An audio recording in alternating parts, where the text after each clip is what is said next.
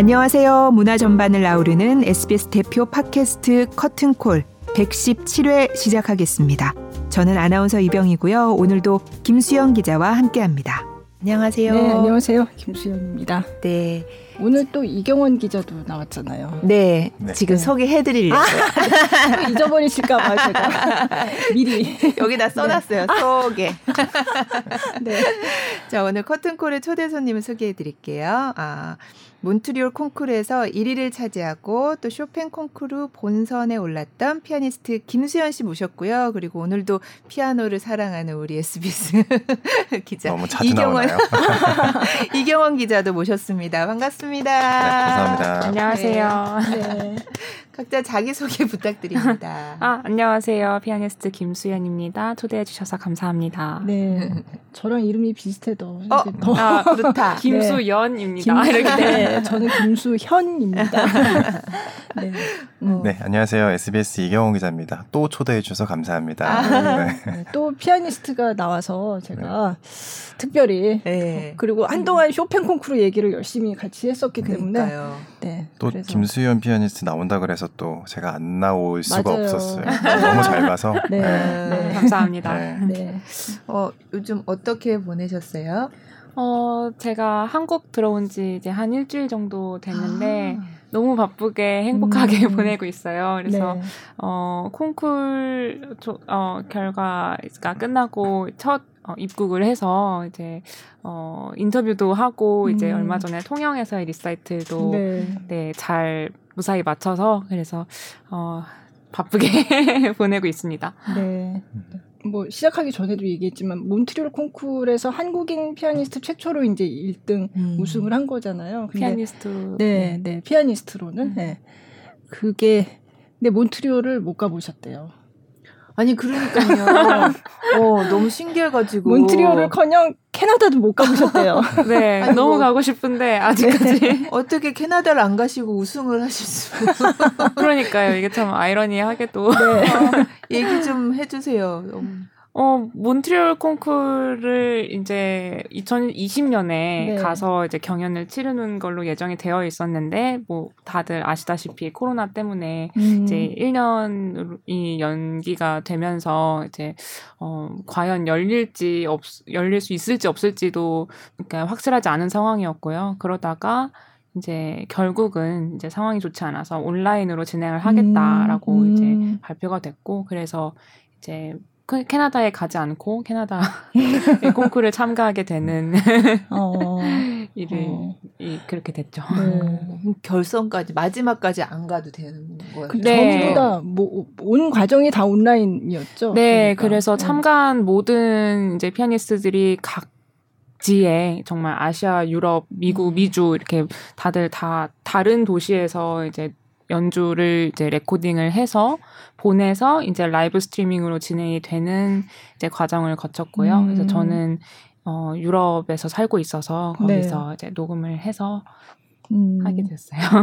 네. 연주자별로 녹음 기술의 차이도 있을 것 같은데 그러니까요. 그건 어떻게 맞추나요? 어, 이게 사실 제가 직접 레코딩, 어, 환경을 이렇게 어레인지 하는 게 아니고, 몬트리올 콩쿠르 측에서 다 이제 장소랑 음. 이런 엔지니어 섭외를 다 하셔가지고, 그것도 일반 작은 방이 아니라, 최대한 이제 어쿠스틱이 좀 좋은 홀에서 최대한 연주처럼 연주할 수 있게 그런 부분을 맞춰주셨고, 그래서 아무래도 진짜 말씀하신 것처럼, 그러니까 공간마다 그런 어, 레코딩 환경이 너무 다른데 네. 그거를 최대한 밸런스를 맞추려고 음. 했다고 알고 있어요. 네. 네. 네.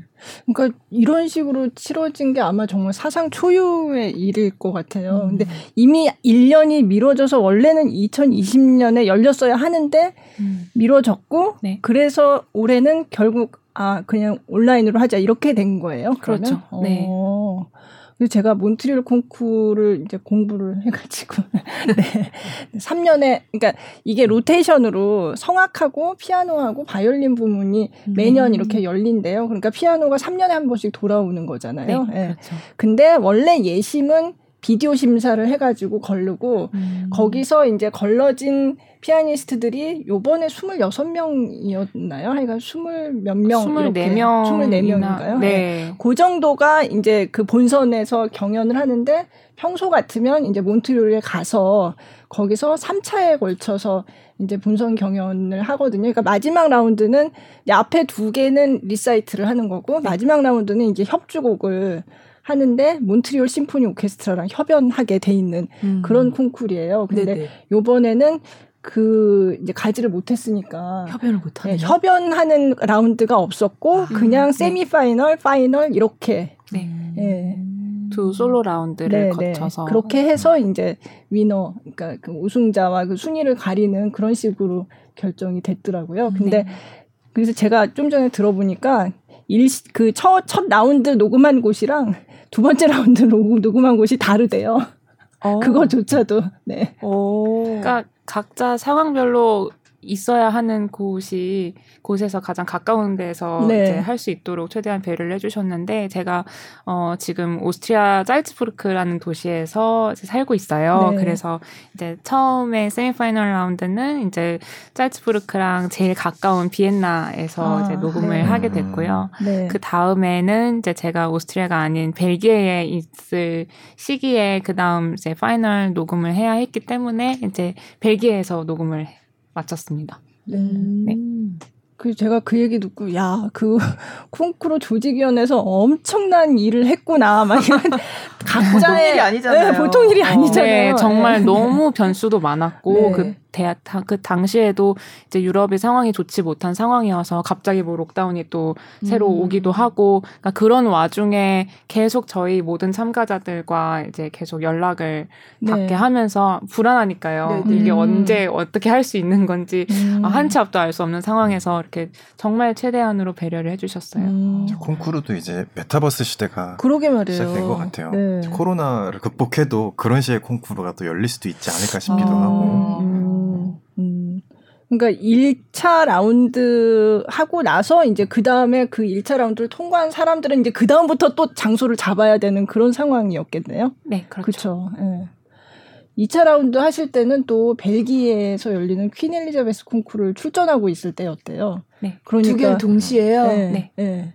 어, 진짜. 그게 또 화제가 됐었잖아요. 네. 어, 네. 그러니까.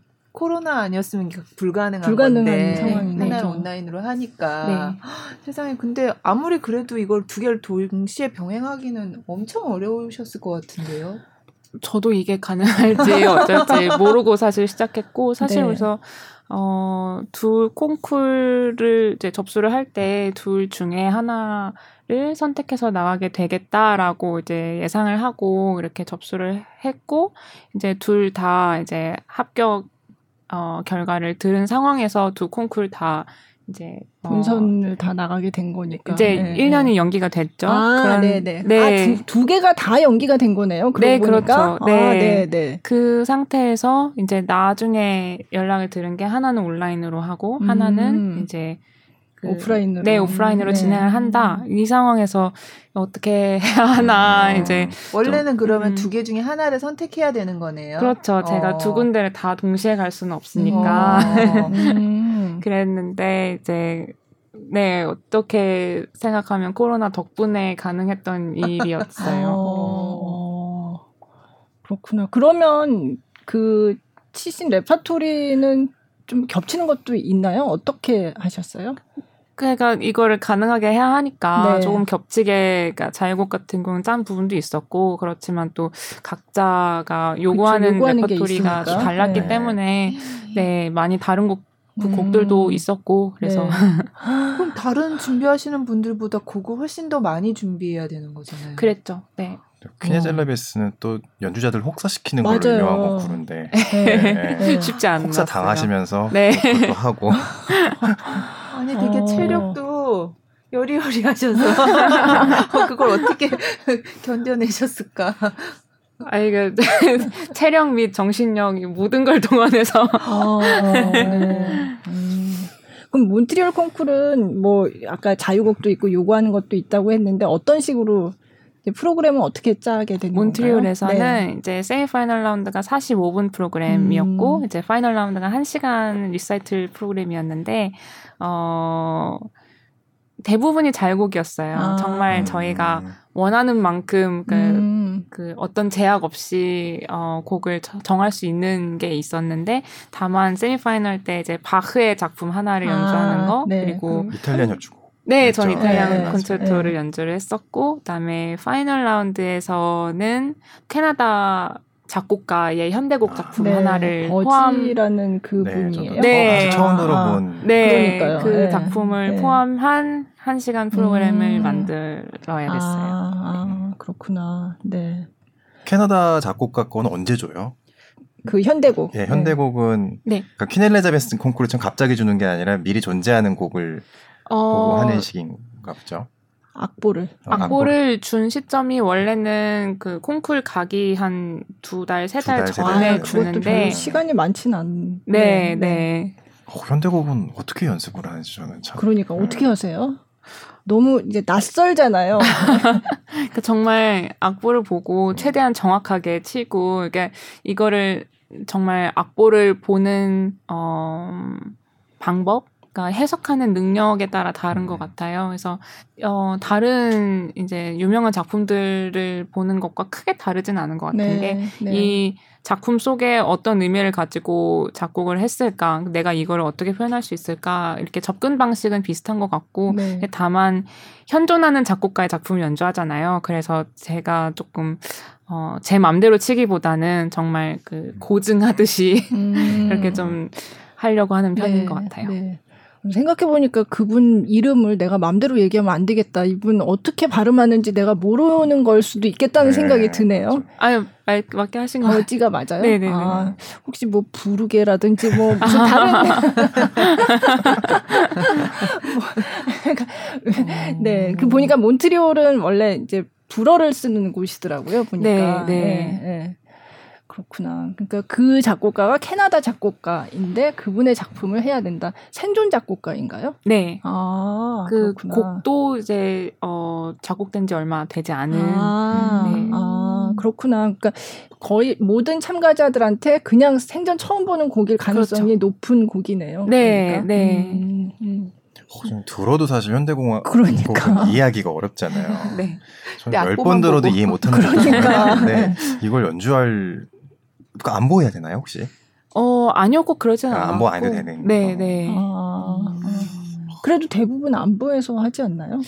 어 요번에 몬트리올 콩쿠르에서 했던 현대곡이 그렇게 막 너무 복잡하거나 사실 음. 그런 곡은 아니었어요. 네, 그리고 네. 또 코로나 때문에 이제 좀 더 시간을 많이 두고 곡을 아. 이제 연습을 할 수 있었어서 이제 되게 안 보해서 네, 했던 것 같아요. 네. 네. 음, 음.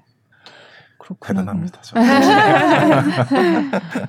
근데 그 파이널 연주하신 장소가 이제 벨기에 브뤼셀에 있는 어떤 스튜디오 원인가 뭐 이렇게 네. 나오더라고요. 네. 근데 그러면 카메라 뭐 이런 그 촬영팀이 많이 들어오나요 거기? 어 아니요. 이제 딱 한 분이 네. 계셨고 딱 한 분이요? 네, 네. 이제 네. 프로듀싱을 해주시는 아. 분이 한 분이 계셨고 그리고 카메라가 한 세 대 정도 있었을까요? 아. 그거를 딱 설치해둔 상태에서 아, 이미 설치돼 있는 세팅해놓고 네 세팅을 아. 다 해주셔서 저는 이제 네. 주어진 시간에 가서 연주를 하고 나왔죠. 그러니까 원테이크 쭉 한 거죠. 네네. 네, 네. 크기는 그러니까. 얼마네요? 그 연주하신 곳 공연장만큼 큰 곳에서 하는. 어, 그러니까 흔히 생각하시는 챔버홀 정도에서 아, 정도. 했어요. 아, 네. 아.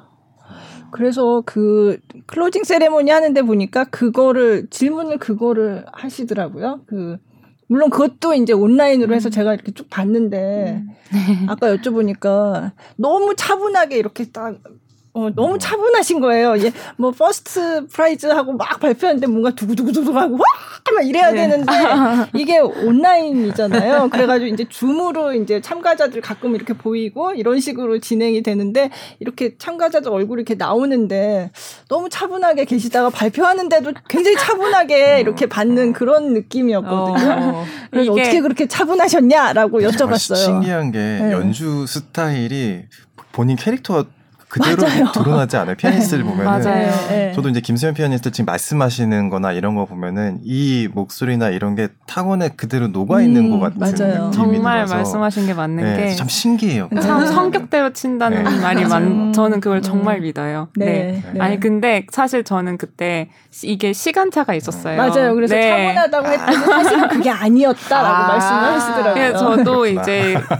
이게 익숙치 않은 상황이잖아요. 그래서 집에서 혼자 있었는데 이거를 이제 화면을 보면서 결과 발표를 하는데 어, 그 삼 등, 이 등 발표했는데 아, 저일 거라고 사실 예상을 못해 전혀 못한 어, 상황이었는데 네. 갑자기 제 이름이 불렸어요. 네. 헉, 너무 놀라워가지고 이거를 막 아, 막 놀라워하는데 이제 이게 사, 그 화면이 제 연주 그 화면으로 화면이... 넘어간 거예요. 아, 그래서 아, 제가 막 조금 움직이거나 막 이런 게 하나도 아, 안 올라왔고 때까지만 나오고 그 다음에 이제 연주 화면이 덮고 그러고 나서 그 연주 화면 잠깐 보여주고 나서 이제 인터뷰를 네, 했어요. 네. 네, 그래서 다시 저를 잡아주셨는데 네. 그때 이제 저는 약간 가다듬을, 가다듬을 시간이 있어서 네. 아니 뭐 가다듬었다기보다는 이제 그 머릿속이 좀 하얘진 상황에서 아, 어, 근데 혼자 벨기에에서 진짜 혼자 혼자 보셨어요? 네, 네. 혼자 네, 보셨대요 네. 그냥 혼자 그냥 가셔서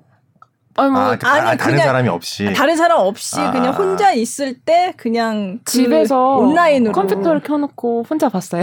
일 등 발표. 어, 그러니까 아. 그 클로징 세레모니까지도 다 네. 전부 다 온라인으로 음, 하니까. 네, 이제 네. 이 그 세레모니가 끝나고 나서 이제 전화를 뭐 몬트리올에서도 네, 직접 받고 네, 네. 네, 주변 축하도 받고 그랬는데, 네 너무 아, 그게 색다른 아쉽다. 경험이에요. 네, 그러니까 저도 그걸 음. 보면서 어, 되게 아, 차분. 하게 받으시는구나 예상을 했나 아니면 혹시 미리 이렇게 아, 하니까 알려줬나, 어, 어. 네, 알려줬나 음. 했는데 그게 아니고 그 자리에서 이제 처음 들었는데 근데 사실 혼자 방에 있다가 이렇게 보는데 일 등이 너야 이런데 갑자기 아 이럴 것 같진 않아요. 그게 혼자 어, 있다가 어. 그냥 생각해 보니까 네. 네. 이렇게 약간 네. 어, 이게 무슨 상황인가 좀 음. 그런 그 거퍼링이 좀 있었어요. 어, 네, 되게 약간. 초현실적으로 느껴질 것 같다는 생각이 되게 그냥 이게 이 화면 안에서 일어나는 일이잖아요. 근데 갑자기 네. 내 이름을 부르고 네. 어 이게 내가 일 등이래 이러면 저도 가만 생각해보니까 되게 한동안 멍할 음. 수 있을 것 같아요. 진짜. 현실인가? 이게 진짜인가? 네. 뭐 그런 네. 생각?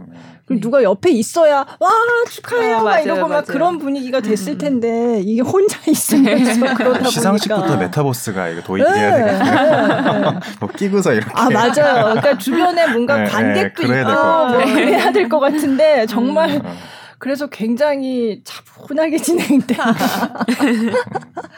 근데 거기서 이제 인터뷰에서 그 얘기를 딱 물어보더라고요. 네. 그 아무도 없는 그 빈 홀에서 음. 연주를 하는데 어렵지 않았냐라고 하면서 어려웠어도 잘했으니까 우승을 했겠지라고 그렇게 얘기를 하는데 네. 진짜 그래도 그래도 좀 차이가 느껴지셨을 것 같아요. 많이 차이가 그죠? 있죠. 네, 이제 어, 사실 짧은 걸 녹음하는 거는 상관이 크게 없을 것 같은데 네. 이제 마지막 라운드가 한 시간 프로그램이었고 네. 이거를 아무도 없는 방 안에서 음. 혼자 치는데 이제 이거를 그냥 연습하는 듯이 치는 게 아니고 정말 전달을 하는 네. 식으로 정말 연주를 하는 것처럼 이제 청중들이 있다고 상상을 하고 연주를 해야 하잖아요. 그래서 그 부분이 이제 좀 어려웠어요. 그러니까 음. 제가 이 얘기를 몇 번 하긴 했는데 벽 을 보고서 얘기를 하는데 사람들한테 얘기를 하는 것처럼 음. 하는 게 좀 쉽지 않았고 음. 그냥 그럼 근데 사실 그럼에도 불구하고 되게 레코딩 어 퀄리티라던가 이런 모든 부분을 정말 잘 전달을 할 수 있게 음. 해주셨기 때문에 음. 정말 감사하게 생각하고 있어요. 음질이 네. 되게 좋더라고요. 네, 정말 신경을 많이 네. 써주셨어요. 네. 네. 네. 그래서 되게 인상 깊게 봤던 것 같아요. 특히 음. 베토벤 삼십 번을. 네. 네. 네. 네. 그러면 그 노래를 그렇죠. 지금 딱 얘기 바로 온 김에 네. 네. 직접 소개해 주시겠어요? 네. 네, 이제 파이널 라운드에서 첫 시작으로 연주했었던 베토벤 피아노 소나타 삼십 번 오프스 백구 번의 일 악장. 네. 네, 들어보겠습니다.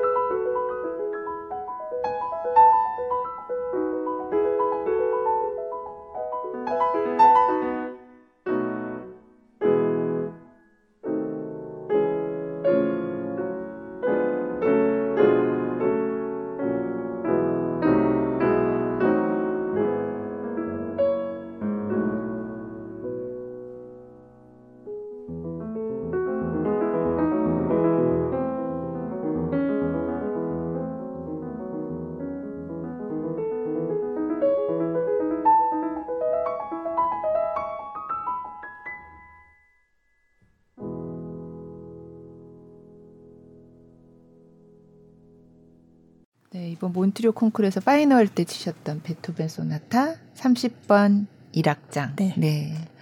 오, 근데 진짜 앞에 관중 없이 계속 있다 생각하고 집중하면서 치는 게 보통 일이 아닐 것 같아요.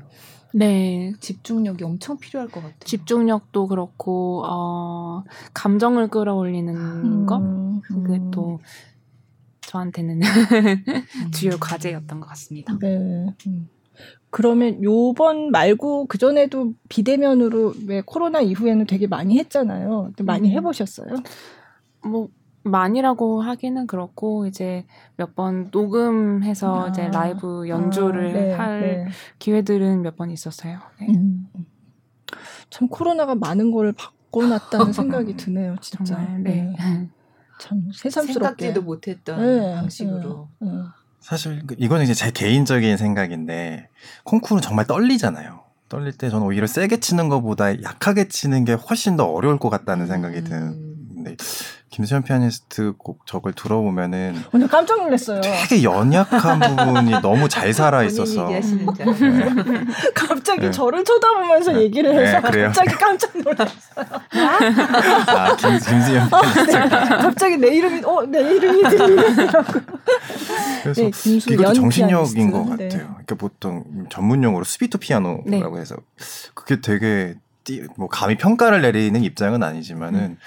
그 떨린 와중에서도 이렇게 그 미세한 음감을 이렇게 내세우는 게 저곡이 상당히 어렵잖아요. 막 단단하게 치기도 좀 그렇고 네, 약하게 치기도 그렇고. 그 또 특히나 이제 녹음 같은 경우는 마이크를 음. 피아노 가까이에 잡으니까 아. 조금만 세게 누르던가 누르거나 약하게 눌러도 이게 티가 많이 나는데 네. 그래서 이거를 음. 적절하게 이제 컨트롤하는 게 사실 어려운 것 같아요. 아, 전 늘 음. 궁금한 게 하나 있었어요. 이게 네. 보통 평상시에는 밀폐된 공간에서 연습을 하시잖아요. 네, 네, 맞다. 그렇죠? 음. 그러면 평소보다 이제 너무 소리가 꽝꽝 울리니까 페달링도 좀 덜하게 될 것 같기도 하고 뭐 그런데 큰 공연장, 콩쿠르는 이제 보통은 큰 공연장에서 하면 더 소리를 또 크게 내야 될 것 같고 그럼 평소랑 좀 뭐랄까 루틴이 좀 달라지는 게 있나요?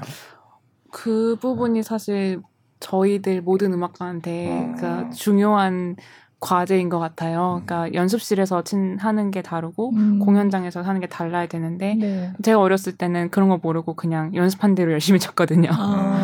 근데 확실히 이제 경험을 점점 쌓아가면서 느끼는 건 그 항상 귀가 열려 있어야 되는 것 같아요. 음. 그래서 귀로 듣고 이 공연장에 어느 정도로 쳐야 이게 알맞은가 그리고 어, 울림이 어디까지 끝까지 그렇죠. 가는가 네. 그런 거를 듣는 게 아직까지도 쉽지 않고 그래서 음. 네. 근데 그러면 내가 연주하는 거를 내가 그 공연장에 어딘가 객석에 앉아가지고 들어볼 수는 없잖아요. 음. 네. 그러면 그건 어떻게 판단을 해요? 맞아. 그러니까 이게 저도 어려운데 경험인 것 같아요. 아. 그리고 선생님이 항상 말씀하시는 게 한 귀는 피아노 앞에 있어야 되고 한 귀는 저 어, 객석 끝에 객석에. 가 있어야 돼. 아. 음. 어떻게 그래요? 그러니까 말이에요. 그래서 최근에 뭐 레슨 영상 같은 거 돌아다니는 거 보면은 시선을 늘 멀리 가야 된다. 음. 피아노 칠 때 이렇게 치지 말고 이렇게 멀리 음. 바라보면서 저쪽에 귀가 있는 것처럼 음. 쳐야 된다라는 음. 이렇게 레슨을 하는 게 있더라고요. 그래서 음. 생각해보면 야 이게 당장 내 소리 듣기도 힘든데 음. 그 내 소리를 네. 일종의 타자화를 시켜서 음. 어떻게 들릴까를 네, 어떻게 들리는가를 네. 계산까지 해야 되고 네. 근데 또 계산하면 또 안 되잖아요. 음악이라는 게 또 그렇죠. 네. 그럼 계산 안 하고 자연스럽게 들리는 경지에까지 오르려면 얼마나 노력을 해야 될까 막 음. 그런 생각이 좀 들더라고요. 그 순간에 녹아 있어야 되는 것 같아요. 음. 그러니까요. 음. 그러니까 의식을 하고 계산을 하면 이미 그거는 좀 그러면 안 될 것 같고 음. 그죠. 그러니까 뭐가 자연스럽게 다 같이 그냥 이루어져야 되는 그게 어떻게 되는 걸까요? 그래서 순간의 예술인가 봐요. 음악이. 음. 아 멋있는 말이다. 네. 네. 순간의 예술. 음. 근데 또 공연장에 관객이 많을 때와 적을 때도 또 다르잖아요. 네, 아무래도 음. 빈 공연장에서 하면 훨씬 더 많이 울리고요. 그죠. 이제 네. 청중들이 차면 이제 어, 음들이 조금 흡수가 돼서 네. 네, 네. 조금 더 소리를 잡아주는 음. 네, 음. 게 생기죠. 네. 그러면 진짜 빈 이번에 하신 것도 비대면이고 관객도 없었으니까 그럼 그런 것도 뭔가 고려를 하면서 아 이거는 더 많이 울릴 거야 라는 것도 의식을 음. 하고 그러면 임하세요? 어떠세요? 음, 몬트리올 때는 조금 달랐던 게 어쨌든 이게 레코딩 환경이잖아요. 네, 그래서 네. 어, 홀 안에서의 어쿠스틱보다 음. 이제 피아노에서 아, 나오는 소리를 네, 잡아서 네. 그 마이크와 그리고 공간을 전체적으로 잡아주는 마이크를 잡아서 이거를 같이 아. 믹싱을 하는 걸로 제가 알고 있어요. 네, 네. 그래서 이 부분은 또 좀 다른 것 아, 같아요. 네. 아, 레코딩하는 것처럼. 네. 네. 음. 아 그래서 사실은 이번에 쇼팽 콩쿠르 아, 이따가 말씀 주시겠지만 네, 네, 네. 이번에는 오프라인으로도 했고 또 온라인으로도 같이 이제 동시에 했잖아요. 네. 근데 그 듣, 얘기를 듣기로 이제 피아노 를 직접 듣는 소리와 그리고 이 스트리밍으로 듣는 소리가 정말 달랐다고 음, 하더라고요. 맞아요. 그런 얘기. 들었어요. 네, 네. 음, 같은 게 좋은 건가요? 그거... 같기는 어려운 것 같아요. 그쵸? 이제 네. 기술의 차이가 네. 네. 아, 있는 게 아닐까 음, 싶습니다. 혹시 그러니까 자기가 연주한 건 그래도 조금 보셨을 거잖아요. 근데 네. 소리 들어보고 어 현장에서는 이런 소리가 아니었나? 이, 혹시 어떤 차이를 느끼셨어요? 온라인에 어... 올라온 거 보고? 네, 일단 현장에서 제가 연주하면서 느꼈던 울림이 음. 그 음장이라고 해야 될까요? 네, 그거가 네. 다 고스란히 느껴지진 않아요. 아, 그 스트리밍에서는. 네, 네. 대신에 스트리밍에서는 정말 요만큼의 디테일까지 다 들린다고 그쵸. 해야 될까요? 아무래도 아. 홀 안에서는 이게 홀이 되게 천장이 높았거든요. 그래서 네. 좀 전체적으로 그 음, 되게 네. 동그란 하나의 사운드로 들린다면 이제 네. 스트리밍에서는 하나하나 세밀한 것까지 아. 굉장히 잘 들리는 네. 그런 차이가 좀 있었어요. 아. 숨소리까지 들리더라고요. 연주자 네. 숨쉬는 소리까지. 네. 네. 네. 맞아요. 맞아요. 몇몇 연주자들은 나는 호흡기에 문제가 있으신가 이런, 이런 생각도 들리고 맞아요. 이렇게 네. 이런 아, 소리 들리고 네. 코감, 코감기 있으신 분들 네. 네. 네. 네. 맞아요. 네. 진짜, 그, 진짜 그거는 잘 들리더라고요. 스트리밍으로 하니까. 근데 이제 네. 또 그 콩쿠르는 사실 음악 애호가들 사이에서는 평가할 수 있는 음. 재미를 주는 자리다 네, 보니까 네. 디테일한 게 잘 들리니까 또 음. 그런 재미도 있긴 음. 한 것 같아요. 네, 물론 뭐 네. 재미로 콩쿠르를 보면 안 되겠지만 그냥 재미로 볼 수도 아니, 너무 힘들게 노력하시는 것 같아서 예의가 아닌 것 같아서 의미에서, 네. 아 그런 의미에서 그래도 네. 음악 자체를 다 그 재밌게 들어주시고 네. 또 이제 다양한 연주자들한테 관심을 주시는 계기니까 저는 네. 되게 그건 순기능인 것 같습니다. 음, 음. 네. 맞아. 몬트리올 콩쿠르에서 이제 일 등을 하시면 그러면 보통 뭐, 뭐 상을 받으면 뭐 상금이 얼마예요? 뭐 이런 거 그런 질문도 좀 받으셨나요? 어, 네. 아, 사실은 이제 제가 우승을 하고 나서 보도가 네. 네. 정말 예상외로 많이 되어서 음. 이제 많은 분들이 이제. 그 기사를 보시고 네. 와 더 많이 축하를 해주시고 사실 네. 그랬는데 네. 어. 이게 몬트리올 콩쿠르 그래도 앞으로 이제 콩쿠르 이후에 커리어를 쌓는데 되게 굉장히 적극적으로 도와주고 그리고 네. 연주 기회도 많이 음. 주는 콩쿠르로 유명하다고 네. 해요. 그래서 네. 이제 내년에 그 캐나다 몬트리올에서 이제 몬트리올 심포니와의 협연 무대 네. 데뷔 무대도 네. 가질 예정이고 네. 이제 스타인웨이 어, 앤손스 레이블 그 음반 녹음도 해서 이제 음. 제 데뷔 음반도 아. 이제 아, 네. 어, 만들 수 있을 것 같고 네. 이제 네. 여러 가지 준비 중에 있어요. 곡은 네. 여쭤봐도 되나요? 그러니까 아직 아직은? 안 정했어요. 아, 네, 아. 이제 여러 가지 아이디어는 있는데. 네. 네. 네. 그러니까 콩쿠르 이제 뭐 부상으로 나오는 것도 중요하지만 이제 그 뒤에 어떤 커리어에 음. 도움이 되는 여러 가지 연주 기회를 주는 그런 면에서 굉장히 중요하다고 하더라고요. 근데 몬트리올 콩쿠르 제가 이렇게 찾아보니까 굉장히 그런 면에서 적극적으로 지원을 해주는 콩쿠르 같다는 느낌을 받았어요. 네. 네. 그래서 그 전에 피아니스트로서는 처음이지만 한국인 수상자가 음, 조진주 씨가 바이올린으로 일 등을 했었더라고요. 네, 네. 제가 찾아보니까. 네. 네. 내년에는 이제 성악을 하게 되는데, 보니까 한국인 수상자가 되게 많았어요. 그 전에. 네, 네. 근데 이제 피아노는 네, 우승자가 처음이에요. 오. 한국인 우승이. 네. 그래서 북미에서 거기 그렇게 돼 있었는데 북미 지역에서 그렇게 어, 세계, 그러니까 여러 부문으로 나눠서 하는 국제 콩쿨로는 유일하다 이렇게 써 있더라고요. 음, 그, 네. 그 웹사이트에 보니까. 음. 그래서 중요한 콩쿠르에서 네. 영광이죠. 네, 네, 네. 몬트리올에 안 가보시고도 정복을 하셨습니다. 너무 갈 날을 기다리고 있어요. 네. 궁금한 게 몬트 저기 그 몬트리올 콩쿠르랑 그 퀸 엘리자베스 콩쿠르 일정이 이렇게 겹쳤죠. 겹쳤어요, 아예?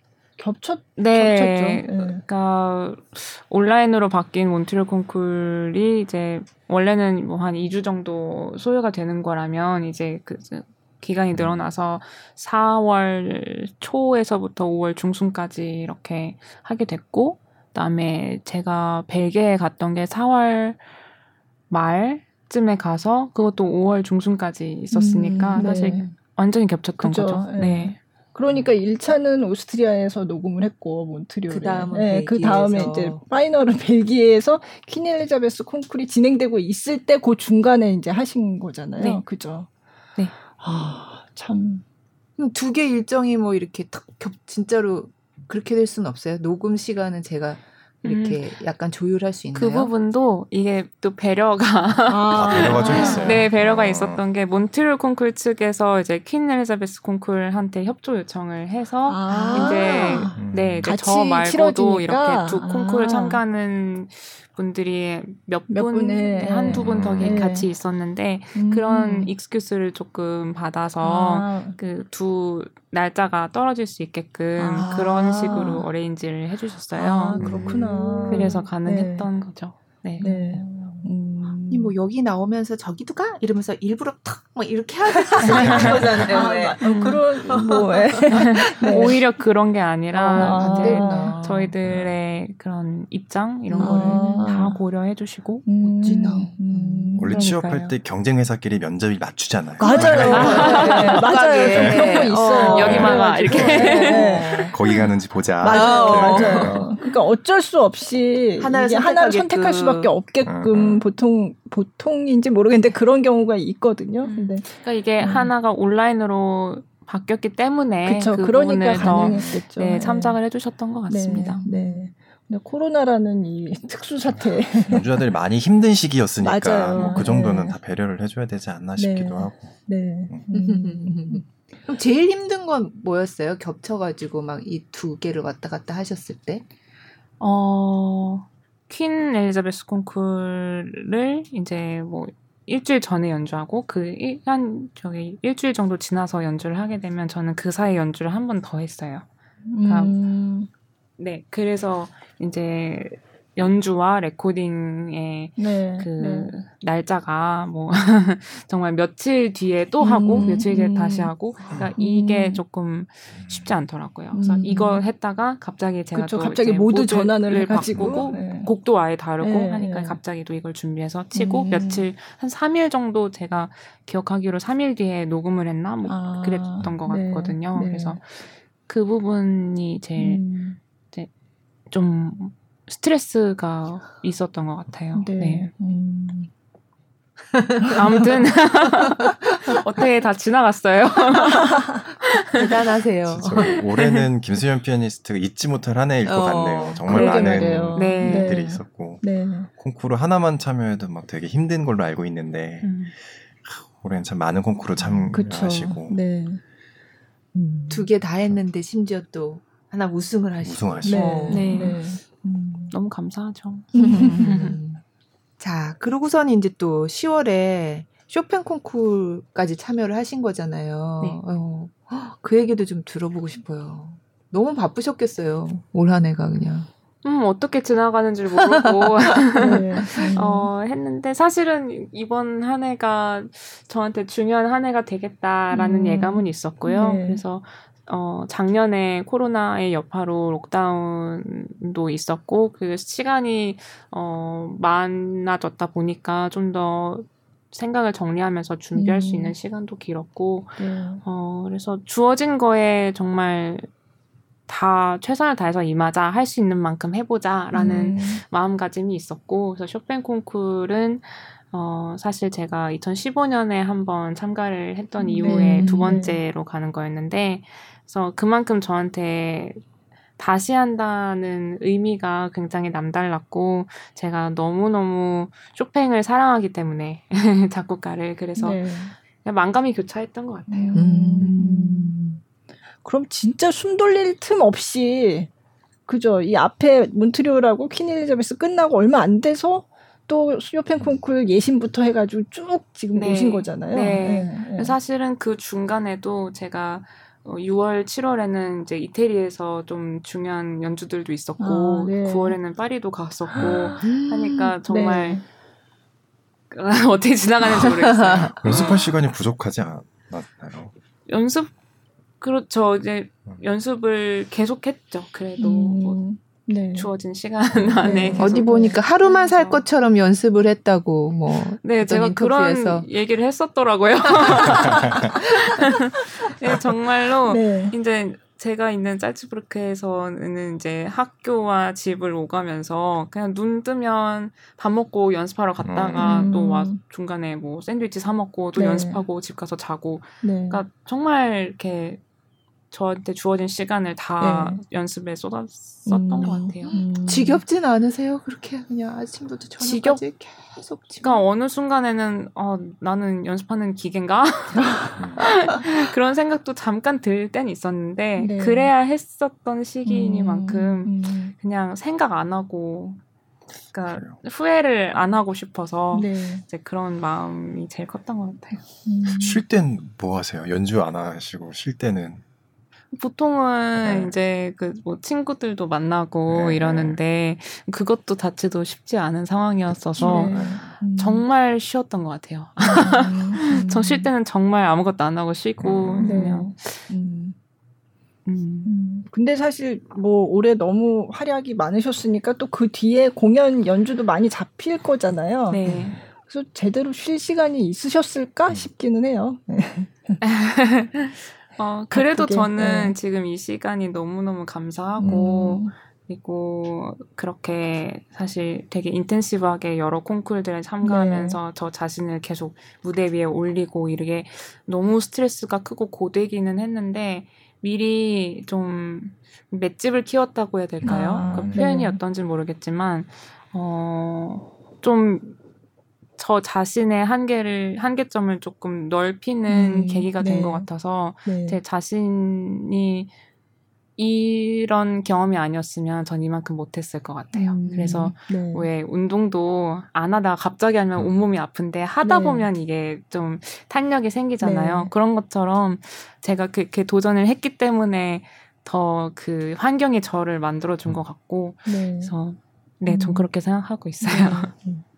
쇼팽 콩쿠르 뭐 많이들 이제 온라인으로 이제 중계됐으니까 유튜브로 또 많이 봤고 사실 지금도 계속 보고 음. 있어요. 저도 가끔 네. 생각나면 또 다시 들어가서 보고 하는데 되게 좀 전에도 말씀하셨지만 다시 도전한다는 게 또 쉬운 결정은 아니었을 것 같거든요. 어떤 마음으로 하셨어요? 네. 네.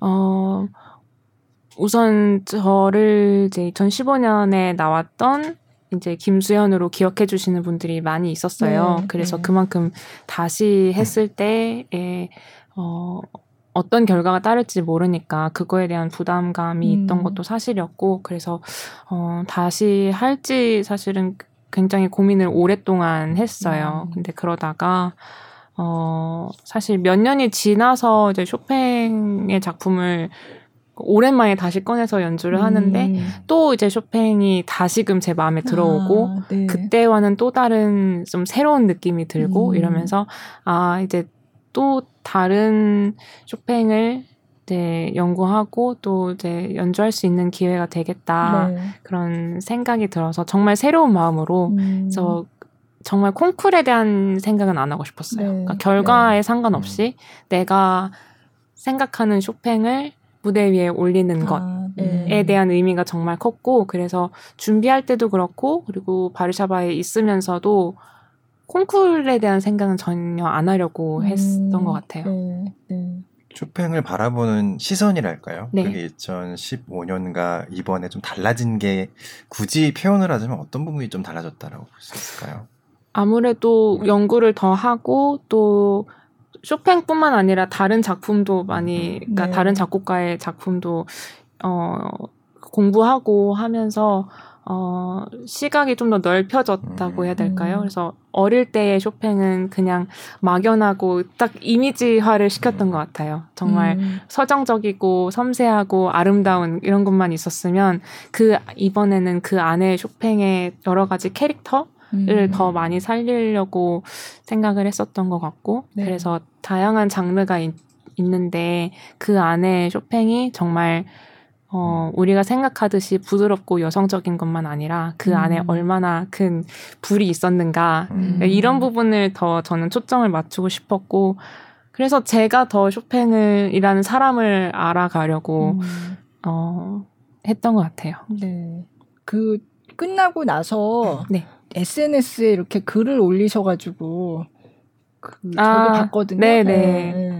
그러니까 약간 끈 이 이제 쇼팽 콩쿠르를 마치고 난 소회 네. 음, 이런 네네. 거를 올리셨는데 되게 좀 마음이 뭉클했어요. 아 정말요. 네. 네. 네.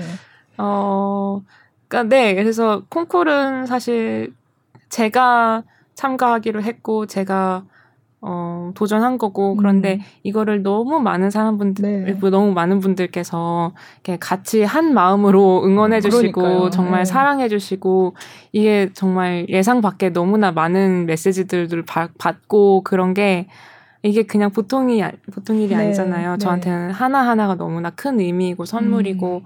그거를 어, 굳이 제 이제 프로필을 또 들어가서 네. 이제 메시지를 정성스럽게 써주시고 음. 하는 게 너무 감사해서 그거에 대한 감사함을 제일 네. 많이 표현을 하고 싶었고, 음.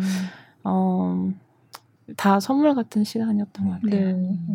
근데 김수현 피아니스트 연주할 때 옆에 채팅방 있잖아요. 음, 네. 쇼팽 콩쿠르는 제 기억으로 가장 많이 나온 말은 뷰티풀이었어요. 맞아요. 아. 네. 그러니까 우아하다. 뭐 음, 그런 책 네. 자체가 워낙에 네. 아름다워서 네.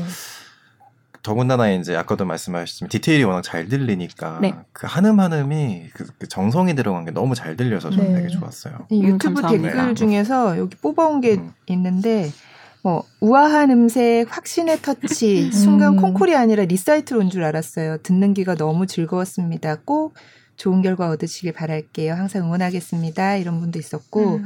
다른 분들은 미스터치 언제 날까 마음 졸이면서 볼 때 이분 건 눈 감고 아따, 아따 좋다 하면서 편안하게 감상함 음. 어, 이런 것도 있고 정말 많은 분들이 응원 네. 댓글을 네. 달아주셔서 저도 이런 댓글을 어. 보면서 너무 힘이 됐죠. 어. 음. 이분들을 다 직접 만나뵐 수는 없지만 네. 제가 얼마나 큰 힘을 받고 이런 어, 네 그런 마음을 좀 지금 여기서 또 꼭 다시 한번 표현하고 음, 싶습니다. 네. 너무 감사드린다고. 네. 그 약간 이천십오 년에도 물론 유튜브로 중계하고 사실 중계하기 시작한 건 사실 그 전부터 했었는데 요번에는 유난히 음. 관심이 더 뜨거웠던 것 같고 진짜 많은 사람들이 그걸 이렇게 막 들여다보고 응원하고 그게 좀 특별했던 것 같아요. 이번에는. 음. 네. 네. 네. 그것도 어떻게 보면 이제 코로나로 인해서 온라인 플랫폼에 대한 네. 시장이 이게 굉장히 가속화되고 그렇죠. 많이 커졌잖아요. 네. 그거에 대한 영향이었던 것 같고 음. 또 이게 일 년 연기가 되면서 더 많은 사람들이 아, 기대해 네. 주시고 기다려 주셨던 네. 영향이 아니었을까 생각하고 있어요. 음. 음. 큰 축제죠. 그쵸. 네. 그 축제를 저희가 네. 이천이십 년에 치르질 못했으니까 네. 항상 그런 점에서 참 저도 되게 재미있게 봤던 네, 것 같아요. 네, 네. 밤잠을 설쳐가면서. 시차 때문에. 그럼 또 준비해 오신 곡 중에 네, 네. 이번 쇼팽 콩쿠르 때 하셨던 노래가 때? 네. 네. 네. 어, 타란텔라라는 타란텔라? 곡인데요. 네. 제가 사실 그전에는 이런 곡이 있는지 잘 몰랐고 많은 분들도 그러셨을 거라 음. 생각하는데 정말 숨겨진 보물이라고 할까요? 음. 그렇죠. 다들 리스트를 생각하잖아요. 아, 그렇죠. 네, 네. 리스트의 타란텔라가 워낙 유명하니까. 음. 근데 쇼팽의 타란텔라도 이렇게 사실 쇼팽이 이 타란텔라를 작곡하고 본인이 이 곡을 별로 안 좋아했대요. 왜요? 본인이 잘 못 썼다고 생각해서. 오. 네, 그런 곡을 제 무대로 올려서 좀 죄송한 마음도 있긴 하지만 좋기만 하던데. 아니 쇼팽 직, 직후환상곡도 출판 안 하려고 그랬었다고 아, 네. 하더라고요. 아, 마음에 안 들어서. 아, 지금은 뭐 쇼팽을 상징하는 그쵸. 곡이 됐으니까. 그러니까 너무 매력적이고. 네. 쇼팽도 쇼팽을 모르는 거예요. 자기가 자기를 모르는 거예요. 네, 네. 그래서 이 곡에 더 좀 애정을 가지고 음. 준비했었던 것 같습니다. 네, 네. 들어볼게요.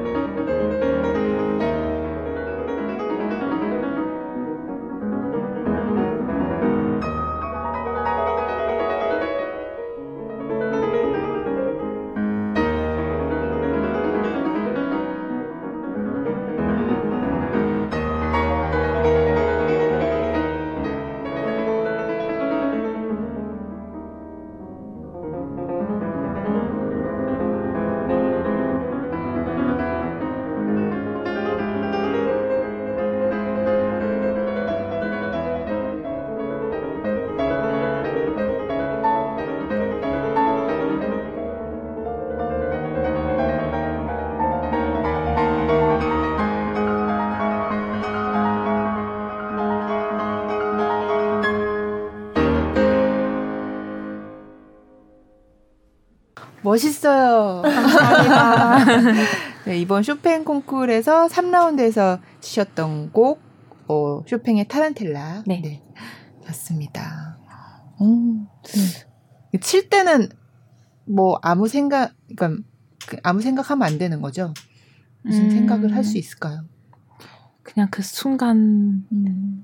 네, 아까도 말했지만 그 순간에 그냥 빠져들어 있게 되는 음, 것 같아요. 근데 음. 가끔은 너무 떨려서 약간 잡생각도 나고 아. 그럴 때가 있는데 그럴 때 흔들려요. 그래서 뭔가 다른 어떤... 생각이 나려고 하면 이거를 네. 빨리 끊어버려야 돼요. 아. 어, 예를 들면 어떤 잡생각이요? 그러니까 뭐 이 다음에 뭐지? 그러니까 아~ 이제 그 순간에 해야 되는데 네, 아, 이 다음에 네. 뭐가 나오는데 음. 막 예를 들어 그런 생각을 한다. 그러면은 네. 이제 그럴 때 조금 흔들린다 할지 아~ 아니면 정말로 뭐 이제 콩쿠르에서는 그럴 일은 없지만 뭐 갑자기 어제 뭐 빠, 빠뜨렸던 뭐 막 막 이런 아~ 거 생각하고 아~ 이러면은 진짜 아~ 네. 근데 저희는 유튜브로 보, 주로 보니까 판단을 할 때 이렇게 손떨림을 네. 보고 맞아요. 판단을 하게 돼요. 네. 떨리는 많이 떨리는 연주자가 어, 있는데 많더라고요. 김수현 피아니스트는 전혀 그게 없었던 보여요. 것 같아요. 네. 어... 제가 유튜브 이렇게 가까이서 봤거든요. 떠나 안 떠나 이렇게. 어, 근데 진짜 많이 떨더라고요. 떠는 사람들 네, 많은데 많았어요. 네, 네, 확실히 음. 저번에 자, 참여를 한 이력도 있고 해서 관록이 있어서 그러신지 별로 떠는 건 잘 못 봤던 것 같아요. 여유롭다라는 생각. 아무래도 진짜 그 한번 경험이 있어서 음. 그런 것도 있고. 제가 저는 떠는데 사람들이 별로 저를 안 떨게 봐요.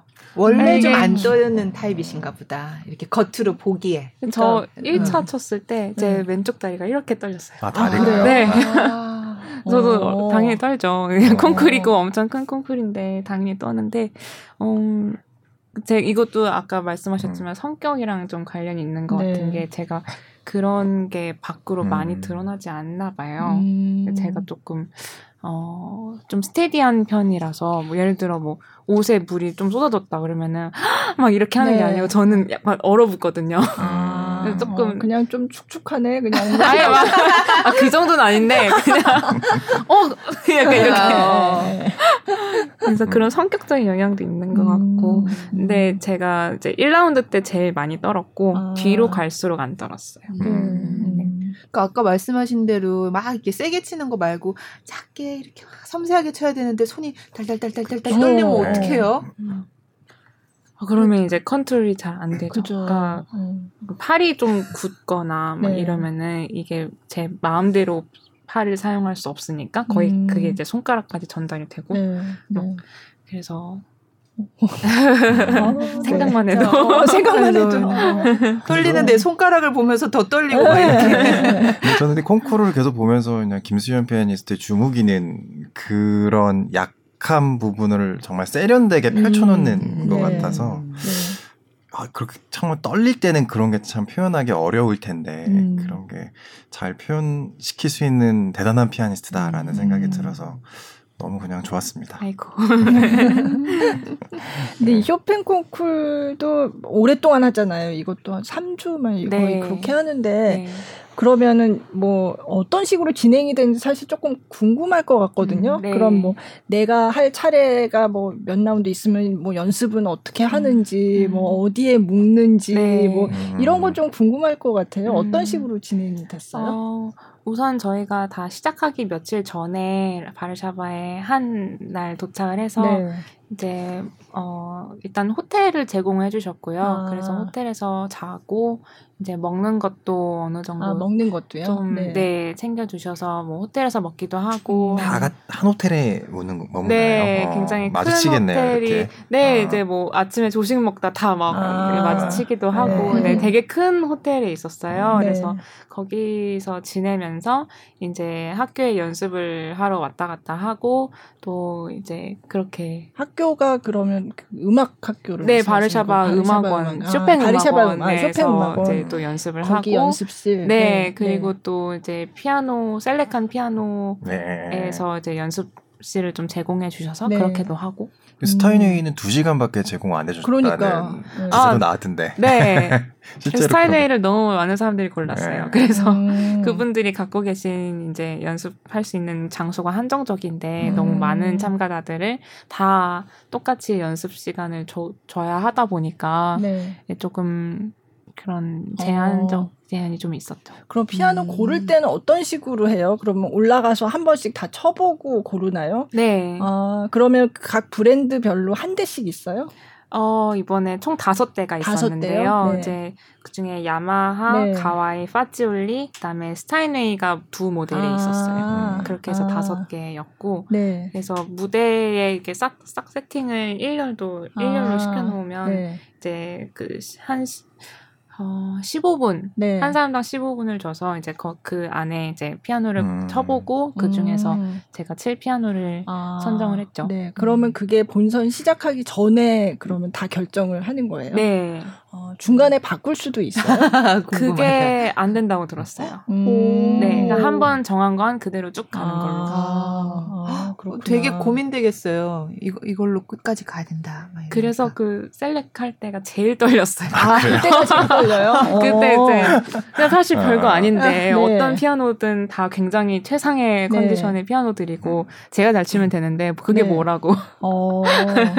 아, 그러니까 다섯 대를 한 번씩 이렇게 다 쳐보고서 이제 결정을 하는 건데. 네. 음, 근데 이제 중간에 기사 이렇게 보도된 거 보면은 이제 스타인웨이는 아까 얘기한 것처럼 두 시간밖에 안 주고 음. 다른 피아노들은 이제 좀 특전이 많다. 있고. 뭐 음. 차를 제공해주기도 하고 뭐, 수, 뭐 이렇게 음. 밥을 주, 주기도 하고 식사를 제공해주기도 하고 한다는데 진짜 그래요? 아니 뭐 이게 차별은 절, 절대로 아니고요. 네, 그러니까 네.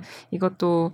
몇, 몇 명의 피아니스트가 우리의 브랜드를 골랐느냐 이거에 음. 따라 달린 거라서 스타인웨이는 말씀드렸듯이 어, 절반 이상이 네, 스타인웨이를 그렇죠. 골랐던 네. 걸로 알고 있어요. 그래서 그 많은 참가자들을 다 음. 관리를 해줘야 하다 보니 그만큼의 한계가 있었던 거고 음. 어, 다른 피아노는 상대적으로 적은 피아니스트들을 네. 케어해주면 되는 거라서 음. 이제 또 연습실이 멀리 있을 경우에 이제 그래서 이제 편안하게 올 수 있게끔 음. 그렇게 이제 차량 어, 서비스를 제공을 음. 했었던 것 같고 네. 음식 부분은 제가, 제가 뭐 경험해 본 게 아니라 네. 잘 모르지만 음.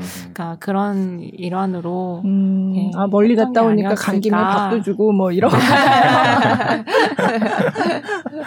네. 엄청 이제 저희뿐만 아니라 그 피아노 회사들한테도 굉장히 중요한 그쵸. 자리였기 네. 때문에 네. 그러니까 최상의 모든 음. 컨디션을 다, 다 맞춰 주셨죠. 음. 그러니까 다른 콩쿨들은 대부분 그냥 정해진 피아노가 있는데 이거는 각 브랜드별로 이렇게 골라서 하게 하는 게 이것도 엄청난 마케팅 전략이 아닌가. 네. 그렇게 보실 수도 있죠. 네. 네. 네. 음. 근데 스타인웨이가 가장 많이 선택하고 그만큼 가장 뭐라 그럴까 익숙한 그런 피아노인가요? 그러니까? 네, 네, 아무래도 익숙한 게 주는 음. 장점도 있는 것 네. 같아요. 제일 네. 어느, 어느 연주장을 가도 스타인웨이 피아노가 많이 있고 네. 하다 보니까 네 음. 그렇지만 다른 피아노도 제가 트라이봤을 때 다 되게 개성이 정말 다 각각 있고 네. 또 좋은 피아노들이기는 했어요. 혹시 음. 고민을 했다면은 스타인웨이 말고 딴 것도 고민했던 게 있나요? 이거 할까? 뭐 이렇게. 어, 저는 일단 네. 스타인웨이 두 개 스타인웨이 다 되게 좋아했고요. 네. 그리고 파지올리를, 파지올리를 좀 아. 좋아했어요. 네. 네. 음. 그래서 그 중에 고민을 하다가. 네. 음. 네. 근데 진짜 두 시간만 줬어요? 연습, 네. 연습을 그러면 두 시간밖에 못 해요? 아, 그러니까 학교에서 네. 이제 그 바르샤바 쇼팽 음악원에서 일단 기본적으로 모든 참가자들한테 두 시간 식을 줬고 네. 거기에 이제 추가적으로 두 시간 음. 연주를 더 연습을 더 했고 네. 네. 그런 식으로 했어요. 아, 네. 그러면 하루에 네 시간 네. 스타인웨이 선택하셨으니까 네. 네. 네. 그 정도면 출, 충분한가요? 어 저는 그렇게 생각했어요. 네. 그냥 네. 뭐 더 많이 연습을 좀 너무 많이 하지 않으려고 했고 음. 어, 그 준비는 어차피 그 전에 다 해서 가는 거니까 네. 가서는 이제 그 체력 관리하고 음. 네 그리고 체력 관리 및 그리고 마인드 컨트롤. 네. 그렇죠. 사실 네. 거기서는 연습을 하는 것보다 이 네. 연습을 함으로써 나의 마음을 안정시키는 음. 데 있다고 생각해요. 저는. 그럼 나머지 시간은 뭐 하세요? 저 그래서 호텔에서 다 뭐 쉬기도 하고 그 근처에 되게 공원이 좀 있, 되게 큰 공원을 제가 아, 찾아갔어요. 네. 거기 딱 시월이니까 네. 단풍이 너무 예뻤거든요. 음. 거기 가서 뭐 산책도 하고 네. 그리고 네 밥 되게 든든히 먹고. 음. 그러면 보냈죠. 식사는 사실 뭐 거기 한식이 엄청 많이 나오고 뭐 호텔에서 한식을 주고 이러진 않았을 거잖아요. 그렇진 않죠. 네. 네. 어떠세요? 그런데 가면 뭐 나는 아무거나 잘 먹는다 뭐 그런 스타일이세요? 햇반이랑 김가 쓴 거 안 사가셨나요? 그러니까 조금 쌌죠. 한국인이니까 컵라면도 좀 가져가고 그게 한 달 말이 한 달이지. 그러니까요. 네, 그래서 거기에 한인 식당이 좀 있어서 한인 식당도 뭐 가보기도 하고 아니면 거기 그 또 폴란드 현지 식당 가서 폴란드 음식이 또 맛있더라고요. 아 그래요? 네, 폴란드식 만두라든지. 아니면 음. 고기 음, 네. 그런 것도 좀 사서 먹기도 어, 하고 그렇게 그 참가자들 인터뷰 다른 분들 인터뷰하는데 보니까 뭐 사우나가 좋다 뭐, 뭐 아니면 호텔 침대가 별로 상태가 안 좋아서 뭐 이런 얘기도 하고 막 이러더라고요. 아 그랬구나. 네, 네. 진짜 손 관리가 네. 중요할 것 음. 같아요. 진짜 여기서 상처 하나만 놔도 그러니까요. 아무래도 예민하죠. 예. 예민해지죠. 그래서. 그런 일 있으면 음. 네. 평소에 뭐 특별히 주의 뭐 이런 건 안 하고 뭐, 뭐 이런 식으로 손 관리하고 네. 이런 게 있으세요? 징크스가 있다거나 음, 아니요, 뭐 또, 저는 또 딱히 그러지는 않고 음. 그냥 가 있을 때는 좀 되게 날씨가 추웠어요. 아, 그래서 네. 거의 겨울 같은 날씨처럼 뭐 영상 삼 도. 음. 그러니까 아, 이미 시월인데 되게, 네 이제 폴란드가 조금 겨울에 되게 추운 나라라고 네. 하더라고요. 그래서 항상 장갑 끼고 다니고 음. 이제 옷 여미고 다니고 네. 감기 안 걸리려고 네, 네. 그런 정도로. 네. 뭐 평소에 피아노 하시는 분들은 뭐 요리를 안 하신다거나 칼을 칼을 쓰니까 어, 그러면 안 된다거나 뭐, 뭐 그런 거 있어요? 저는 합니다. 아니, 이게 자취생이잖아요. 아, 네. 그러니까 유럽에서 네. 네. 이제 혼자 이제 살고 혼자 이렇게 공부를 하니까 자취생인데 네. 해야죠. 네. 먹고 살려면. 그래서 네. 뭐, 근데 잘하지는 못하고 그냥 음, 조심조심. 조금 조심조심. 음. 어. 그 연주하신 영상의 밑에 댓글 보니까 손이 그렇게 크지 않은 것 같. 다 이런 아, 얘기가 있었어요. 네, 저는 피아노 치는 사람 치고 좀 작은 편이긴 어, 해요. 어느 정도나 짚으세요? 저는 이제 그 이렇게 보시면 손은 좀 작은 편인데 네. 대신에 좀 유연해서 잘 늘어나요. 아. 이렇게 쭉 하면은 이제 도에서 이렇게 찢어서 미까지. 아. 네. 아. 근데 이렇게는 못 치고 네. 한 번에는 네. 못 치고 아. 따로따로 네. 치고면 아. 네. 정도. 어, 그래도 뭐 엄청 큰 사람들은 정말 너무 쉽게만 네. 그렇게 몇 도 뭐 몇 도죠? 그러면 도에서 미라고 하셨죠? 그러면 십 도. 네. 네. 네. 근데 뭐 더, 훨씬 더 큰 사람들도 많이 있고 하는데. 네, 훨씬 큰 사람도 있고 여기가 더 두터워서 그죠? 정말 두터운 네. 소리가 자연스럽게 네. 나는 사람도 있고. 네. 네, 네. 손이 생김새에 따라서. 어, 그러면 손이 작아서 내가 연습할 때 어, 나는 좀 힘들어. 나는 이게 약점이야라고 생각해 본 적이 있으세요? 확실히 제가 또 여자기도 하고 제가 몸집이 크지 않다 보니까 음. 그러니까 큰 코드를 치고 막 옥타브가 많이 나오는 네. 걸 칠 때 네. 연습이 훨씬 많이 필요한 것 같아요. 그쵸, 그러니까 남들은 네. 그냥 어 이거 그냥 쉽게 칠 수 있는 거를 저는 힘을 네, 끌어내서 네. 쳐야 되니까 그런 어. 부분. 근데 음. 또 이제 손이 크지 않아서 갖는 장점은 이제 좀 정교한 패시지들, 아, 되게 가까운 네. 이제 뭐 반음계나 네, 네. 스케일 같은 거 칠 때는 좀 갖고 있는 이점도 있는 것 같고 아~ 그러니까 장단점이 아~ 있는 것 같습니다. 확실히 아~ 옥타브 패시 칠 때 이렇게 몸이 이렇게 들썩들썩 하시, 네, 아, 네. 힘을 앞으로 쏘는 네. 이렇게 연주를 하시는 분에서는 네. 그것도 방법이죠, 뭐. 그렇죠. 네, 네. 그렇게 해야 되는. 네. 어, 제가 몇 년 전에 하우스 콘서트에 출연하셨을 때 그때 잠깐 짧게 인터뷰하신 걸 봤는데 거기에 소리에 대해서 가장 고민을 한다. 네. 피아노 피아니스트의 소리에 대해서. 그래서 그거를 보고.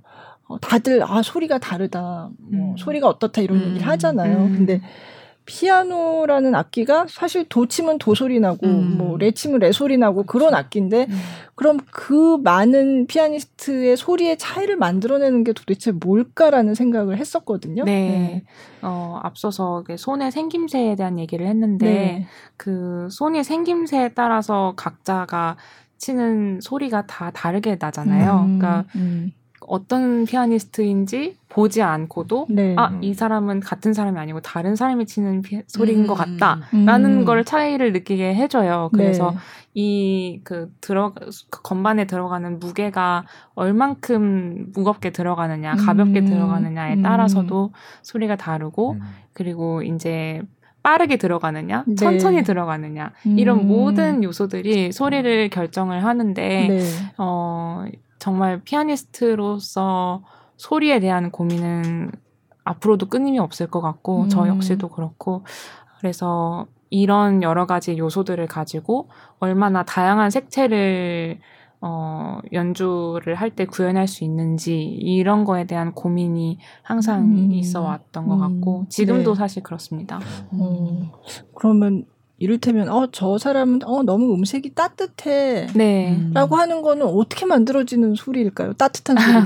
그러니까 따뜻한 소리가 있고 네. 차가운, 차가운 소리가, 소리가 있는데 있고. 이게 네. 굉장히 추상적인 건데 네. 그런 걸 다 느끼시잖아요. 네네. 네, 그게 참 신기하죠. 어, 나는 따뜻한 소리를 내야지 하고 내면 낼 수 있는 거는 아닐 것 같은데. 따뜻하게 입고 치면 어떡해. 따뜻하게 입고. 네. 방법일지도 모르겠어요. 어, 너무 더운 소리야. 아니 근데 진짜 말씀하신 것처럼 되게 간단해 보이는 어렵지 않은 곡도 네, 네. 잘 치시는 분들이 쳤을 때는 진짜 너무 아름다운데 왜 그걸 똑같이 똑같은 악보를 보고 내가 그쵸. 치면 네. 그냥 너무 그쵸. 어린이가 치는 네. 것처럼 들리는 걸까요? 네. 네. 피아노의 매력인 것 같은데요. 음. 누구나 쉽게 소리를 낼 수 있는 피아노기도 그쵸. 하고 네. 그런데 그 거기서 정말 다른 좋은 소리를 내는 게 또 정말 어려운 악기라서 음. 그런 양면성이 저는 너무 매력적인 것 같아요. 계속 연습하면 좋아져요?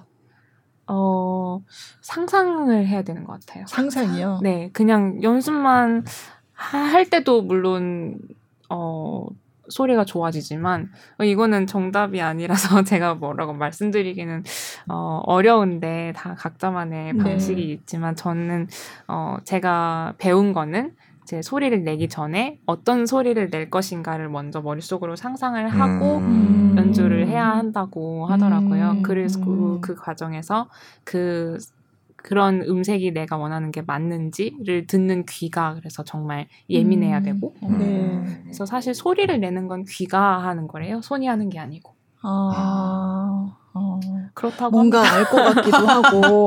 네. 주로 요즘에는 소리 내시기 전에 어떤 상상을 사실 뭐 곡마다 많이 다르겠지만은 네. 대체적인 경향성이랄까요.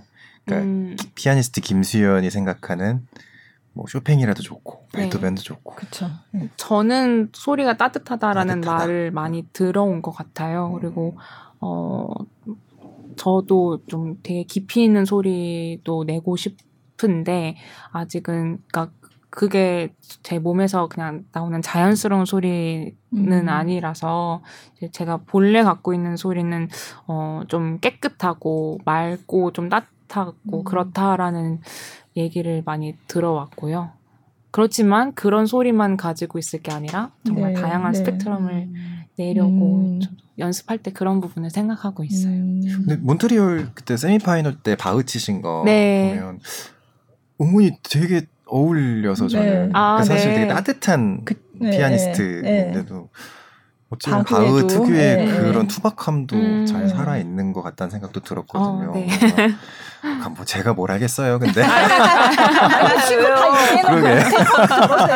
근데 뭐 개인적으로 제 느낌은 네, 그래서요. 네, 네. 어, 쇼팽뿐만이 아니라 정말 외연 확장이 충분히 음. 가능한 연주자가 아닐까 뭐 이런 생각도 저는 좀 들긴 하더라고요. 음, 그래서. 네.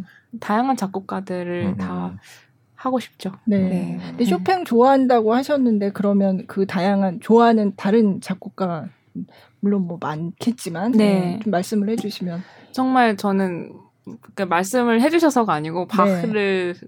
더 아. 좋아하게 됐어요. 그러니까 아. 최근에. 네. 네. 네. 그래서 어, 어느 작곡가한테 관심이 가도 결국 돌아오는 건 바흐더라고요. 아 그래요. 네. 네. 그리고 어 모차르트도 네, 좋아하고 또 네. 제가 사는 고향이 아, 잘츠부르크의 네, 네, 출생지다 보니까 네, 네 그래서 좀 모차르트를 더 좀 이해하고 음. 좀 가깝게 느껴지는 게 좀 생기기도 했고요. 네, 네 그 외에도 뭐 독일 낭만 작곡가나 음. 어, 라벨이나 어 라흐마니노프, 차이콥스키 사실 너무 많아서 네. 네. 네. 네. 음. 그러면 자, 내 지금 현재 나한테 가장 잘 맞는 작곡가다라고 음. 느껴지는 그런 게 있으세요? 음, 그게 저는 쇼팽이었던 아, 네. 것 같고 모차르트도 네. 그런 것 같아요. 음. 네. 음.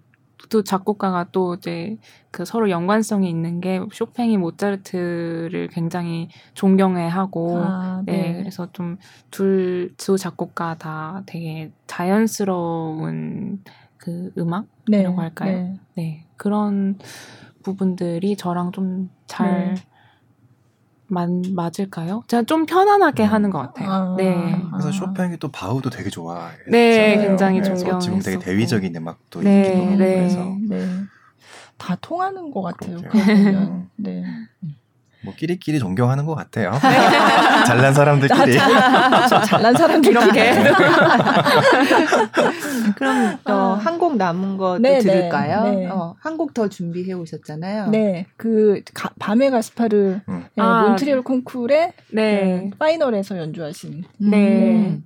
그중에 온딘? 네. 네. 첫 번째 곡이고. 해주세요. 네. 어, 온딘이 이제 우리나라 말로 번역하면 이제 물의 요정이에요. 음. 네. 그래서 그 달빛이 호숫가에서 이제 물의 요정이 이제 혼자 독백하고 노래를 하고, 이게 베르트랑의 시에서 영감을 받아서 음. 이제 그거를 음악으로 표현한 곡이라서 정말 그런 시상이 담긴? 네. 네. 굉장히 음. 잔잔하게 보이지만 그 안에 그런 대단한 기교가 네. 숨어있는. 네. 어, 되게 어려운 곡. 네. 아, 그렇죠. 난곡으로, 네. 난곡으로 유명 유명하죠. 네. 한 네. 곡인데 네. 너무너무 좋아하는 곡입니다. 네. 아, 지금 들어보시죠. 네.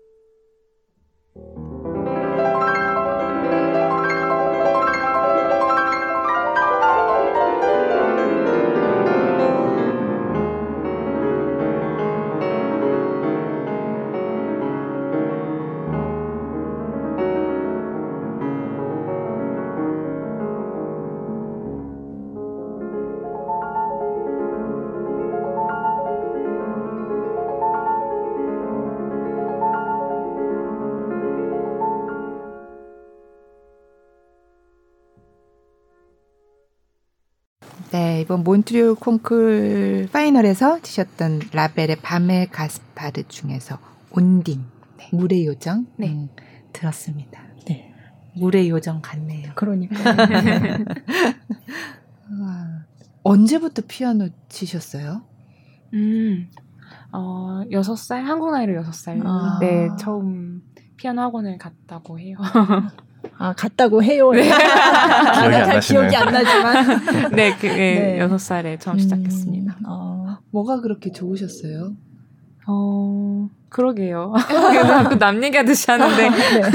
어, 어렸을 때, 이제, 어, 제가 피아노 학원을 본격적으로 가기 전에, 이제, 그 장난감 피아노 있잖아요. 아, 네. 이거를 제일 좋아했대요. 그래서, 뭐 어디 할머니 댁을 간다거나 하면은 이제 그거를 항상 이렇게 아 끼고 네, 네. 이제 챙겨가지고 네. 가는 장난감이었어요. 음. 어렸을 때. 그리고 이제 뭐 어디서 뭐 동요 같은 거 들으면 음. 그냥 혼자 제가 막 치고 놀았대요. 네. 네. 그래서 이제 엄마 아빠가 이제 취미로 음. 이제 피아노를 시키면 좋겠다 음. 생각하셔서 취미로 피아노 학원을 다니기 시작하다가 네. 서서히? 음, 그러면 취, 아, 이건 나는 됐어요. 취미가 아니라 이거는 내가 평생 할 일인 것 같아라고 느낀 때는 언제쯤 있었어요? 저는 희한하게도 그런 게 없었어요. 아, 그냥, 그냥 꾸준히 그냥 주, 치다 보니 좋아하는 만큼 네. 하다 보니 네. 이제 뭐 동네 콩쿨도 뭐 음. 가보게 해보게 되고 음. 뭐 작은 연주도 하게 네. 되고 그러다가 좀 더 큰 무대에 가고 아, 이러면서 네. 그냥 자연스럽게 네. 이 길을 걷게 된 것 음. 같아요. 그래서 음. 그럼 뭐 물론 앞으로도 이제 뭐 연주 커리어 계속 이제 이어 나가겠지만 지금까지 생각해봤을 때 어 이때는 내가 좀 슬럼프였던 것 같아 음. 이런 적도 있으세요? 음, 네 물론 있었죠. 음. 네, 근데 뭐 슬럼프였다고 해서 아 나는 피 내가 피아노를 치는 게 맞나 뭐 이런 것보다는 아, 네. 정말 그 고민이 되고 아. 이걸 어떻게 더 잘할 수 있을까 뭐 그런 음. 고민이 있었던 음. 것 같고요. 네. 네, 그때마다 저는 참, 정말 제가 인복이 많아서 좋은 선생님들을 정말 참 많이 만났어요. 아, 그래서 네. 그때마다 잡아주시는 분들이 있어서 그래도 비교적 너무 좀 다른 길로 샌다거나 흔들리지 음, 않고, 네. 네, 쭉 걸어올 수 있었던 것 같습니다. 음. 코로나에 어떤 좀, 코로나 시대에 좀, 아, 너무 힘드네, 이런 거 느낀 적은 없으셨어요? 코로나로 음. 굉장히 많은 게 바뀌었잖아요. 네. 그래서 뭐 연주도 많이 취소되기도 하고, 뭐 아까 콩쿨도 연기되고 음. 했다고 하셨는데. 네.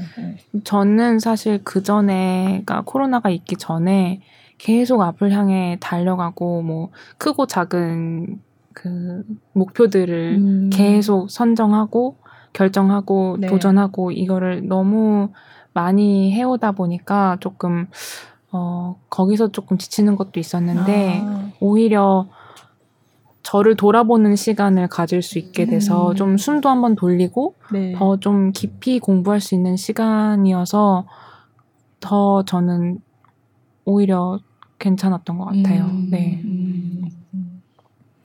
그러고 이제 연기됐던 콩쿨을 다 나가서 좋은 성적을 그렇죠. 내시고 네. 네. 네. 아. 네. 뭐 앞으로 계획은 어떤 게 있으세요? 어 일단 이제 한국에서 곧 연주들을 또 할 예정이고요. 네. 이제 이번 주 금요일 날 부천시향 하고 아, 이제 네. 네 차이콥스키 콘체르토 일 번 네. 협연 이외에 그 스타인웨이 위너스 콘서트 이제 남은 아, 십이월 그러니까 광주에서 먼저 하고 네. 그다음에 마지막에 서울에서 네. 마지막 연주를 하고. 제 올해 제 말에 제 런던이랑 브뤼셀에서 아. 또 연주가 있을 예정이고 네. 리사이틀인가요? 네. 네. 음. 그거는 어떤 프로그램으로 하세요? 어, 그러니까 일부는 쇼팽이고요. 네. 또 쇼팽과 다른 곡들도 같이 섞어서 네. 조금씩 조금씩 다르게 음. 또 네. 네. 준비하고 있어요. 네. 앞으로 어떤 피아니스트가 되고 싶으세요? 음, 지금처럼 꾸준히 일단 하고 싶은 마음이 크고요. 그리고 참 세상에 많은 아티스트 분들이 계시고 너무 좋은 음, 연주를 하시는 분들이 계신데 그중에 나는 어떤 역할을 할 수 있을까 음. 뭐 그런 고민을 많이 아직까지도 하고 있고 그런데 어, 저는 이제 좀 사람을 확 사로잡는 재미를 준다거나 뭐 그, 그런 것보다는 제가 막 이렇게 말도 재밌게 막 잘하고 좀 막 그런 성격이 아니다, 아니라서 이제 그것보다는 저는 정말 늘 진심으로 대하고 그리고 어떤 청중분들이 오시면 자, 각자 자기의 어, 이야기를 갖고 자기의 삶을 가지고 이제 계신 분들이 이제 시간을 내서 이제 연주를 보러 오시잖아요. 그러니까 그분들과 공감할 수 있는 그리고 편안하게 다가갈 수 있는 그런 연주자가 되고 음. 싶고 또 어, 더 바람이 있다면 아 김수현 음악 어, 연주는 어, 계속 듣고 싶다라는 연주자가 되고 싶습니다. 네. 저랑 이름이 비슷해서 또 더 좋네요. 아니 그러고 보니까 바이올리니스트도 김수연 씨 너무 좋은 네, 맞아요. 음악가. 네. 맞아요. 이름이, 이름이 좋은가 봐요.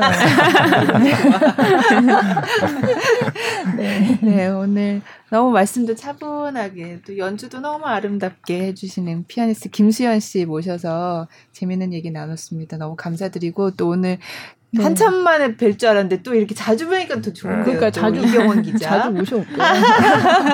네, 혹시 오늘... 하고 싶었는데 못한 말 있으면 맞아. 저는 오늘 이제 네. 김수현 피아니스트와 얘기를 하면서 네.